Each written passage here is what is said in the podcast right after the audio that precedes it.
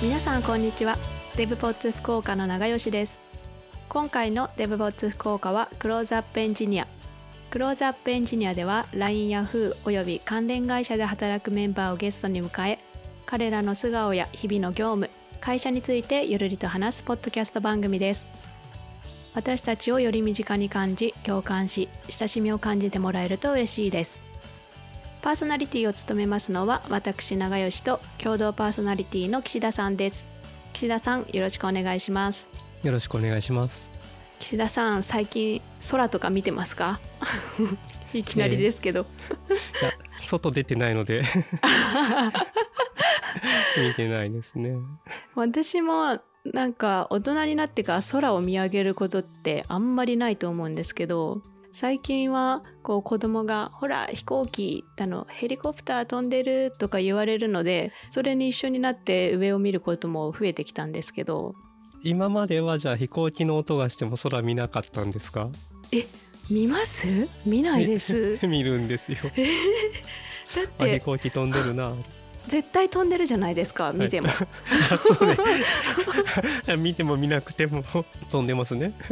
だから見ないですねああ飛んでるなと思って見るんですね岸田さんは。特にあのヘリコプターだとどんなんが飛んでるんだろうみたいな。えー、どんなのって見たところでえ救助ヘリなのかなとかですか？まあなんか用途は分かんないけどなんかあのローターが1個だけのやつと小さいやつと 2つのやつと とか。どんな機体が飛んでるのかってことですね。ですね。ああなるほど。そういう興味がある人は確かに見上げるんですねとか、えっと、そもそもじゃあどヘリコプターだとどこ飛んでるんだろうとかえ飛行機はまあどこ通ってるか大体決まってるけどヘリコプターってどこ飛んでるか分かんないじゃないですか。うんうんうんそうですね。でなんかあの小さめのやつがいっぱい飛んでるとそれはなんか あのそこで事故とかがあったやつなのでとかそういうのもありますね。いやでも、うん、そういうのなしにしても空空結構見ますね僕。あの外に出れば。なんでですか？え月とか出てるじゃないですか。あー月が綺麗だなって見上げるんですかすねあー素敵ですね。まあ、夏とかだと、まあ、割と低いところに月はあるので目に入るじゃないですか。とかじゃあ冬だとあの満月だとあの真上に月があってであ冬だなみたいな そんな感じになったりとか。季節を感じるんですね。そうですね。あとあとはやっぱ木星とかが見えるとみたいなそういうのが。私あの星も月も見上げたりしないんですけど一人だと。でもそれがそれが普通だと思ってたんです。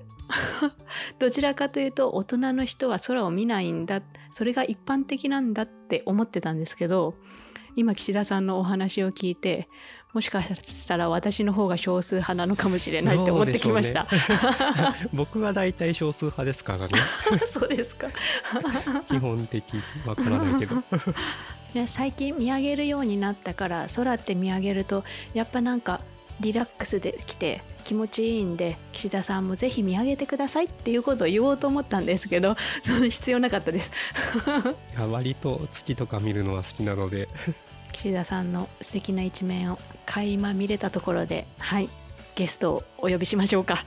本日は英語通訳翻訳パートのジャガワさんにお越しいただきましたジャガワさんよろしくお願いしますよろしくお願いします。では、えー簡単に自己紹介をお願いしてもよろしいでしょうか？はい、開発であのエンジニアさんの専属の通訳を務めておりますジャガワと申します。福岡市出身で、えー就職からずっと福岡で暮らしております。今日はどうぞよろしくお願いします。よろしくお願いします。よろしくお願いしますジャガワさんは何か趣味とかはおありですか？そうですね。子供がいるのでなかなかこう最近は趣味らしい趣味っていうのが持てていないんですけれども、あえて言えばあの何か空き時間があったら本を読んでますね。どういった本を読まれるんです？そうですねもう何でもとりあえず Amazon の読み放題のアンリミテッドで読めるやつとかあと最近あの Audible のサービスにも加入したのでそれで聞けるやつだったら割と何でも聞いてたんですけど今年は特にあの英語力強化ということで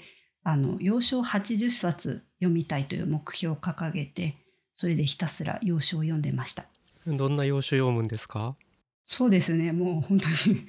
あのもう受け身でなんかいろいろリコメンで出てきたやつを片っ端から読んでたんですけど最初はなんかビジネス系のやつを出てきたのを読んでで途中からなんか小説も読んでみたいなと思ってサスペンスとかスリラーにだんだんハマってきてそれで同じ作者さんの10冊以上読んだりしてましたね。やっぱ同じ作者だと同じ感じの言い回しになるんですかね？ありますね。で私が今年ハマっていたサスペンスの作家さんにフリーダ・マクファーデンっていう方がいらっしゃるんですけどこの方はまだ日本語版は出てないんですけれどもアメリカですっごく今売れていて現役の内科医さんなんですよねお医者さんなんですけれども兼業として作家もされていてで医学の知識をフル活用して結構登場人物がお医者さんだったり場面が病院だったりするんですけれどもでそこで何か殺人事件とかが起きてだんだん解決していくっていう話なんですけどすごくなんかユーモアがあったりあと言い回しとかがやっぱ似てますね。こうだよね違ったっけ？みたいなのをよくあの主人公が言われるんですよね。そういう言葉のセリフ回しみたいなのもやっぱり似てるなと思いました。た多分その人の書いた記事を読んだことがある気がするんですよね。あなんそうなんですね。小説書くことがえ医療の現場であのお客さんと話す時に役に立つみたいなことを言う話がを読んだ記憶がありますただどんな内容だったか覚えていない。まあでも、うん、医療の現場で患者さんと話すっていうのはクリエイティブな活動であるみたいなことを言っていてなのでそういう小説を書くというクリエイティブなことはすごく役に立っているみたいなことを書いてましたね。ああなるほどですね。なんか殺人事件なんで結構重苦しい内容なんですけどなんかピンチの時でも決してなんかセリフにユーモアがを欠かさない方で患者さんとのやり取りもあったりするんですけどそこもすっごい面白いんですよね。患者さんからなんかこうやたら大きな観葉植物をもらって困って受付の人に押し付ける話とかあったりして なんか本当にありそうだなと思ったんですよね。リアルかもしれないですね。サンキューとか言ってすごい喜んでるふりをしてもらってちょっとこれあげるみたいな すごい才能ですね。お医者さんと作家さんと。私もしばらく読み進めるまでお医者さんっていうのを知らなくてこの方やたらとなんか医療に詳しいなと思ったら お医者様でした。はい。ジャガワさんでも洋書とか読むとわからない言い回しとかあったりするんですか？もうたくさんありますね。で2度読み3度読みをしてんってなったりとかあるんですけどそうですねそれがまた勉強になってますね。で同じ方の何何冊も読むと先ほども言いましたが同じ言い回しが何回も出てきたりするのでそれを何回も聞くことでちょっとずつ覚えていったりとかそういう効果もあるなと思いました。ちなみにジャガワさんは生まれも育ちも福岡でいらっしゃるんですか？そうですねあの公式記録はそうなってるんですけど 実はあんまり人にはそこまで言わないんですけどってこれ公開ですよね。公開ですよ。実はあのあの10年ぐらいは埼玉に住んでました。それから福岡に戻ってこられたんですね。はい。大学進学前までは福岡ですね。でまた学校終わってから帰ってきて今までずっと福岡です。早良区を除き福岡市すべての区に住んだことがあるって。はい。もうごくごく短いのも1ヶ月ぐらいの区もあるんですけどはいえあれ福岡って何区があるんでしたっけ？西区？東東区はあるはあるね、はい、と博多区城南区早良区中央区南区か。南区も住んだことあります。へ えどこが一番住みやすかったとかありますか？そうですね。もう本当に人によってこの辺は意見が違うんですけど私は今住んでるところが一番気に入ってますね。田舎なんですけどでも意外と交通の便が良くて、はい、住みやすいなと思っています趣味に戻りましょうか。あ趣味。ですね。はい趣味。他に何か趣味とかあったりしますか？そうですね。なんか本当に聞かれるためになどうしようかなと思うんですけど。昔はですね今ドラマやってるんですけどもベリーダンスとかやってたりしてたんですけど。あへえ最近はそういう習い事とかもないんですけど。あでも最近あの会社の研修で韓国語を同じ開発本部の方と一緒に勉強してます。韓国語はえそれは仕事で使うために勉強されてるんですか？あそうですね。一応あの会社の研修なんであそっか。仕事に役立てよ うとね。はい、懸命に励んでいるところではあるんですけれども韓国語はすごい簡単だよっていろんな人に言われたんですけど絶対嘘だと思います。でもよく聞きますよね。はい。日本人には勉強しやすい言語だと。え言われますよね。言われますね難しいですね。え英語とどっちが 難しいですか？そうですね。どっちも難しいなと思います。でも読んだり読んでわかるのは韓国語ですね。あの似た言葉は多いんですよね。洗濯機が洗濯機みたいなこうかなり似てる言葉が多かったり、なんとなく文字で想像ができたりするんですよね。政治がチョンチーとか、ああ多分政治かな？とかこう想像はつくんですけど、じゃあ喋れるかって言ったら喋れないですね。聞き取りはいけますか？聞き取る聞き取るのはえーそうですね。もう今頑張ってるって感じですかね。はい。まだまだですね。でも LINE だとたくさん韓国語の話者の入られる会議もあるので、時々こうオリジナルを聞いて、うん、全然分かんなかったなって思いながら勉強してます。韓国語ももしできるようになったら日英韓の通訳が一人でできちゃいますね。できちゃいますか？もうあと何十年かかかりそうですけどね。はい、頑張りたいですね。はい。そういうミーティングも多いですからね。あ、そうですね。おっしゃる通り、日英だけではなくて韓国語話者の方も入られて、通訳者も日英通訳者と韓国語の通訳者さんが入られる会議も結構ありますね。それをジャガーさん一人でできるようになるかもしれない。あら、できるのかな？なんか三カ国語って設定でできるんですかね？あなんか二カ国語までな気がするんですけど。どうすればいいんだろう？あれ？その場合ってえっと出力は日本語だけでいいんですかね？英語もいるとかいうことはないんですか？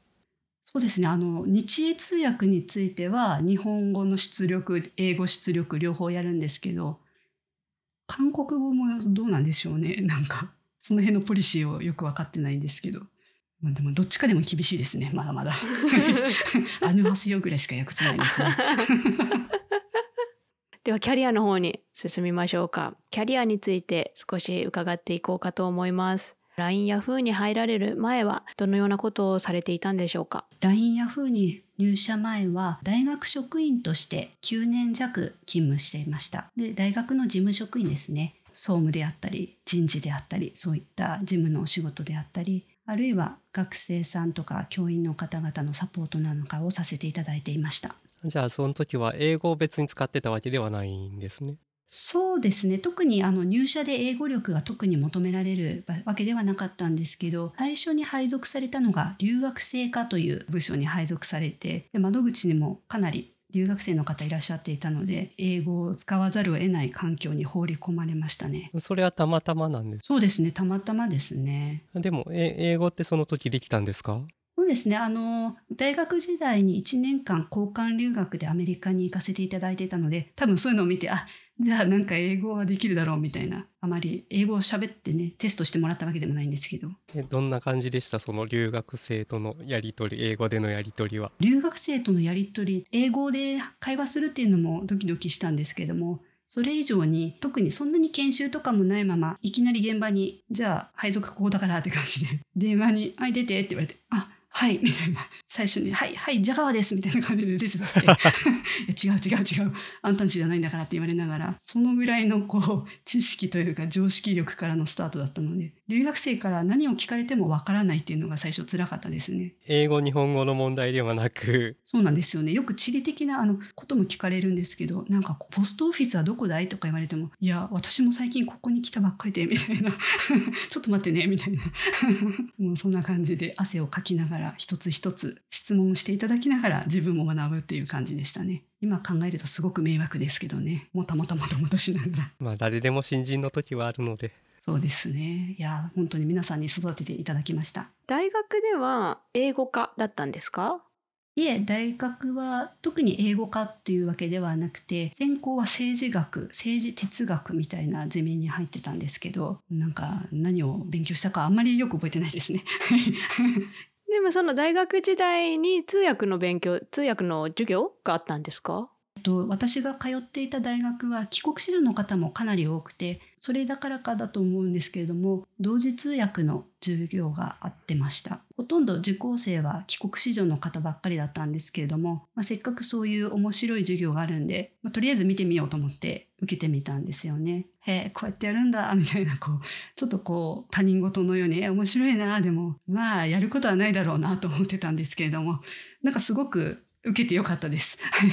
えその時はもう全然思ってなかったんですね？通訳になる。はい、なんかその少し前に通訳者の方が書かれた本を読んでわあ通訳ってすごいこんな仕事があるんだと思って興味は持っていたんですけれどもまあ難しかろうみたいなあんまりその自分ができる仕事としては考えてなかったですね。ですので、まあ、ちょっと興味半分というか面白半分で、まあ、せっかくだから受けてみようかなというぐらいで受けてました。その授業は今役に立ってますか？はい、すごく役に立ちました。あのその授業ではもう本当にごくごく基礎的な内容しかもちろんやらなかったんですけれども、一番学びになったのが通訳者っていうのはいつ何を言われても機械のように翻訳できる、通訳できるわけではなくて、きちんとその内容を理解して、時には勉強して図書館にも通い単語帳を作って準備を万全に整えた上で現場に出ないといけないっていうこれは通訳者からしたら当たり前の常識なんですけれどもそういった常識を最初に学べたのはすごく大きかったなと思っています。であの留学生科でも結構留学生を連れて課外授業みたいな工場見学に行ったり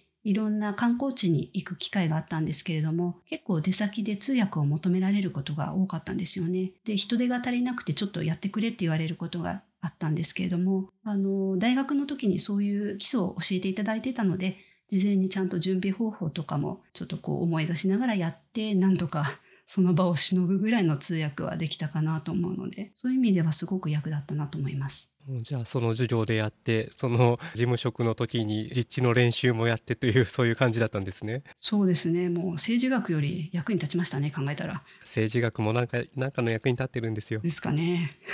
その大学職員での仕事の後はまた何をされていたんですか？大学には8年9年勤めてたんですけれども子供が生まれましてちょっと復職も育休を取って復職したんですけれどもあのなかなかちょっとフルタイムで働くことが難しくなってしまってフレックスタイム制度などもあの当時の職場にはなかったのでちょっと厳しくなってしまったこともあってフリーランスで2年ほど翻訳をしていました。それってどんな翻訳だったんですか？そうですね。最初にやったのがそれこそ今あのエンジニアの方が話されているような技術文書ソフトウェアが出た時の ドキュメントの翻訳であったり。おそれは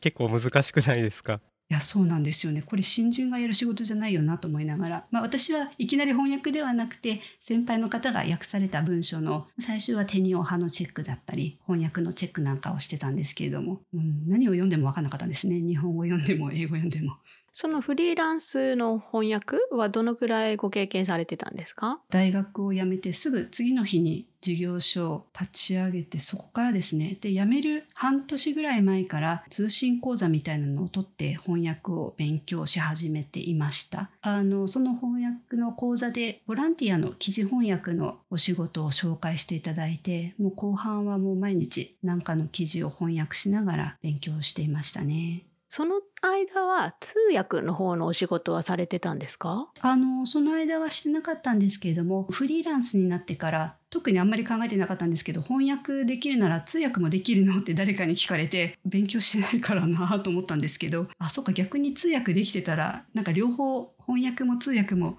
お仕事のチャンスが広がるのかしらと思って通訳学校にも通ってました。で徐々にそこのクラスメートからお仕事を紹介していただいたりしてちょっとずつ仕事を2年後ぐらいから始めてましたね。そのきっかけでこの会社に入ることになったんですかね？そうですね。はい。なんか通訳や翻訳を勉強する中で今のあの先輩の同僚であったりあとは東京の方の本社の通訳者の方からも LINE ヤフーでこういう募集があってるから受けてみないというようなお話をいただいてちょうどその時にコロナになっていてあの今自宅勤務になってるよって言われたのが大きかったですね。というのも、まあ、そういう雇用があるっていうのは前からしてたんですけれどもちょっと子育てしながらフルタイム毎日勤務通勤していくのはちょっと自分のライフスタイルではもう無理だったのであちょっと私には無理だなと思ってたんですけれどもちょうどその頃空きが出た時はコロナで在宅勤務が始まったばかりの頃だったみたいでだったら受けてみようかなと思って受けてみました。それはもう開発専属の通訳者翻訳者としての募集だったんですか？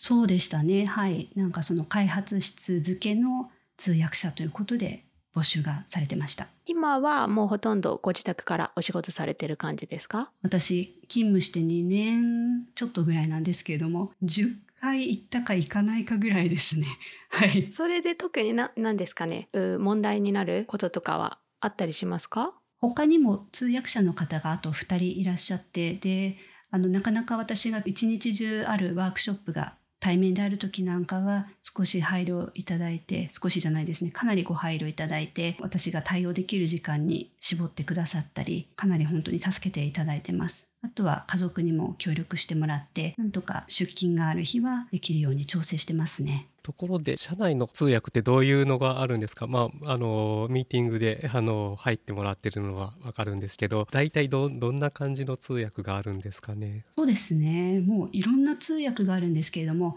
一番多いのは何らかのプロダクトだったりプロジェクトに関する定例会議みたいなのに入ることが多いです。企画の方であったりマーケティングの担当者であったり私の所属している開発本部のそういう時は100人以上参加されたりするんですけれども逆にもう2人しかいない日本語話者と英語話者1人ずつの会議を密に、はい、訳すっていうものもありますね。と一人で英語から日本語に日本語から英語に訳してます。あとはあの全社集会のような場面ではあの CEO の出られる会議であったりあとは各本部長などの出られる会議で通訳をさせていただいたり。なんかいろんなプロジェクトに入られて通訳をされてるかと思うんですけど、はい、なんかプロジェクトごとに文化の違いというか何ですかねそういうのってあったりしないんですか？やっぱありますね。割と中心になっているリーダーの方が喋る頻度が多いなって感じる会議もあればもうみんながもううわーって一斉に喋って「いやちょっと待ってあの通訳者一人一回あなんていうか同時には2人は通訳できないよと思いながらもう活発な議論をもうみんなはもう「はいはい」みたいな感じでかなり活発に発言されるプロダクトもあったりしてすごく面白いですね。結構内容もテクニカルな話題が多いかと思うんですけどその辺の勉強とかされてたりするんですか？そうですね。もうやらなきゃやらなきゃと思い続けて今に至る感じではあるんですけど 時々こうプログラミングの基礎とか本を読んで、うん、よく分かんなかったなと思って本を閉じちょっとプログラミングを書いてみてうん？と思ってこう1週間ぐらいしてフェードアウトするっていうのを繰り返してます。いやでも1週間フェードアウトを繰り返してるとそれを10回やれば 2ヶ月分になるので。なるほどじゃあなんで進めないのかな。あ分かった。一からまたやり直していくからだ。そういえばもうもう無理やり一回続きやってしまうんですよ。なるほど。あありがとうございます。理解とかしなくてよいので。なるほど。理解が後からついてくるものですか？そうですね、やっぱりあのやってるかやってないかが一番大事なので、うんうんうんうん、そうするとね、あやったことないことを理解しろって言われても無理じゃないですか。そうですよね英語英語にしてもまあなんかあのアメリカ見たことなくってアメリカ人の英語みたいな言われても割とピンとこなかったりしますよね。そうですよね確かに実際に手を動かしたりしないとですね。最近だとまあ YouTube でほあの本物のアメリカの人の英語を聞くことが手軽にできるけどね。昔だったら本物の英語ってなかなか聞けないじゃないですか、え英語のドラマが見れるわけでもないし。あそうですよね。今はもうなんか英語の勉強がやりやすいですね。か昔 VHS とかね伝えで借りてきてね ね。フレンズとか見てましたね。年がバレますけど。まあプログラムもやるといいんですよ。あのとりあえず進めると。ちょっと来年の目標ではい。もうじゃあ来年は技術も技術に詳しいをじゃあプログラム言語も英語も韓国語も日本語もできるという。なんかだいぶ有能な感じに仕上がってきましたね。できれば完璧だなこれ。来年と言いましたけどここれを聞いてる人たちにはもう今年ですね。そうですね。あそっかそっかそうですね、今は年末に収録をしているので、はい、今年の目標ということではい。世界に向けて今宣言しちゃいましたねはい。発信しちゃいましたね。はい。でももう一つ目標があるんですよね。あそうですね。うん。なんか具体的な目標かと言われるとわかんないんですけど、まあ、今後どういう通訳者を目指したいのかなって考えることが最近ちょこちょこありまして最初に通訳の勉強を始めた頃はうわなんかトム・クルーズの隣で通訳したいとかあブラピブラピの隣がいいなとか妄想したりあるいはあなんか大統領とかが来たらあこの隣にいる通訳者さんかっこいいっていうそういうミーハーな思いしかなかったんですけどここで実際実務を積ませて経験を積ませていただいて何ていうか相手の方が誰であれその方の発言を分かるように相手方に伝えてコミュニケーションの橋渡しをするっていうのが通訳の本質でそれはもう